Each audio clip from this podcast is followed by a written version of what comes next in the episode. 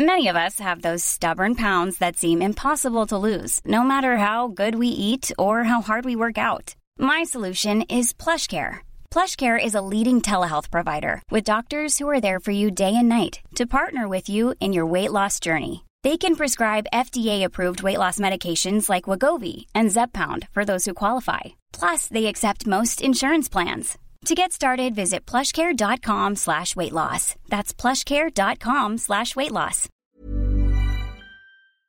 My name is Rayan.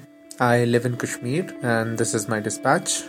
So, when lockdowns were being announced by New Delhi, a lot many Indians had started comparing it to lockdowns in Kashmir, talking about going through the Kashmir experience right at their homes.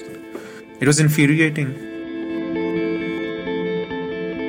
I think that's the point that they've missed in all of this. It, the lockdown there is for their own safety. It's for you know so that you know we don't contribute in spreading this pandemic. But when you put a lockdown in Kashmir, it's for very obvious political reasons, and it is to contain a people rather than a pandemic. Well, imagine your mobile network just disappears all of a sudden your Wi-Fi isn't working, or you look out the window and the street is empty except for soldiers patrolling the street or chasing young boys who were throwing stones at them. You don't go out for your own safety. If you do, you run the risk of being beaten up or grievously injured or worse. What if this went on for months without any end in sight? That is what lockdown means to Kashmir. And uh, in fact, lockdowns are so frequent in Kashmir that many many many Kashmiris were unable to figure out why people in India were so worried. You know, when lockdowns were in, uh, announced in their cities. We've lived with it for so long and have internalized this form of violence as a part of life now.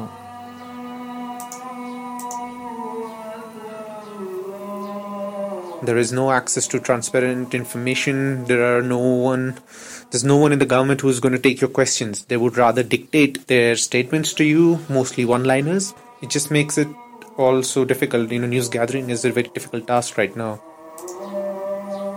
So I've tried working from home, but then you reach a point where you have so much physical energy but no mental clarity on how to use it.